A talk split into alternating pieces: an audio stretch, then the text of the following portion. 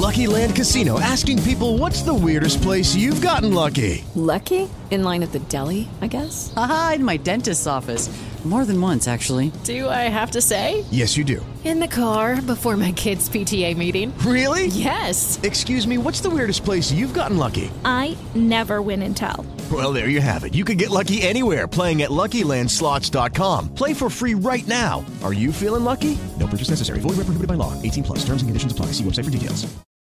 Avete mai sentito parlare di gaslighting? Questo è un termine molto interessante in psichiatria forense perché ha a che vedere con una curiosa forma di reato che consiste nel portare un'altra persona alla pazzia per un qualche fine. La parola gaslighting deriva dal titolo di un bellissimo film degli anni 40 del regista americano Georg Cukor, ovvero Gaslight, interpretato da Ingrid Bergman e Charles Boyer. La storia narra di una coppia di sposi in cui il marito, utilizzando alcune subdole strategie, in particolare alterando la luce delle lampade a gas della casa, appunto da lì la parola gaslight, riesce a spingere la moglie a dubitare di se stessa, del suo giudizio e della sua capacità critica, fino a condurla sull'orlo della pazzia. In Italia il film è uscito con il titolo Angoscia e non credo sia facilissimo reperirlo. Quello in lingua originale lo trovate su Amazon, di sicuro. Ora vado a vedere e cerco di lasciarvi un link in descrizione per avere il film, magari in italiano. Ma torniamo a noi. L'atmosfera del film è molto angosciante ed è incredibile la maestria narrativa con cui la storia è condotta sino al suo acme. Ma non voglio spoilerarvi completamente il film, dato che spero che lo vedrete. Quindi il termine gaslighting è utilizzato per descrivere un comportamento manipolatorio efferato ma sottile messo in atto da una persona abusante per far sì che la sua vittima dubiti di se stessa e dei suoi giudizi di realtà, per finire con l'essere completamente alla mercé del suo carnefice che verrà scambiato come l'ultima ancora di salvezza. Il gaslighter, cioè colui che mette in atto questo genere di manipolazione mentale, fa credere alla vittima di stare vivendo in una realtà che non corrisponde alla realtà oggettiva, la fa sentire sbagliata, mina alla base ogni sua certezza e sicurezza. In sostanza, agisce su di lei un vero e proprio lavaggio del cervello. Gli studi al riguardo dicono che nella stragrande maggioranza dei casi la vittima e il gaslighter sono relazionalmente molto vicini, quasi sempre partner o parenti molto stretti, come ad esempio madre e figlio. La manipolazione attraverso le tecniche del gaslighting solitamente attraversa tre fasi fondamentali. La prima è l'incredulità, ovvero la vittima non crede che quello che sta accadendo sia vero, ma vive in un'atmosfera come onirica. Abbiamo poi la difesa, cioè la vittima inizia a proteggersi con meccanismi di rabbia, provando a rimarcare la sua posizione di persona sana e consapevole della realtà oggettiva, spesso perdendo il controllo e favorendo ancora di più la sua spinta ad essere manipolata. Infine abbiamo la depressione, quando cioè la vittima si convince che il manipolatore ha ragione, getta le armi, si rassegna, diventa insicura ed estremamente vulnerabile, dipendente e quindi manipolabile. In Italia il gaslighting viene solo indirettamente riconosciuto come un reato. In passato il concetto di manipolazione della mente era stato preso in considerazione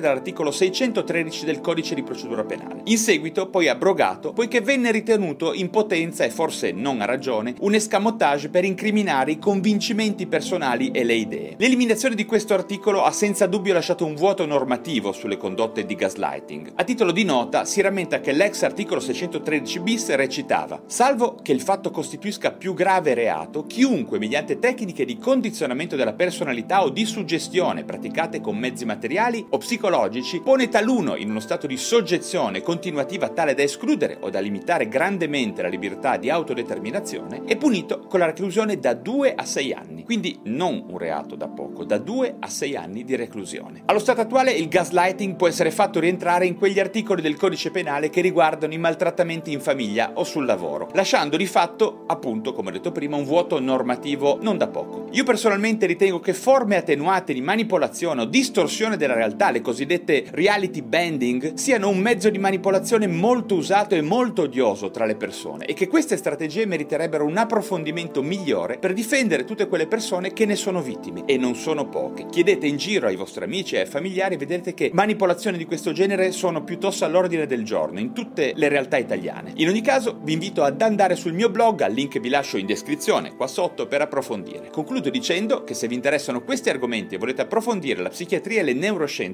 vi consiglio di iscrivervi a questo mio canale YouTube e darmi un vostro like per questo video. Alla prossima! With the Lucky Land slots, you can get lucky just about anywhere.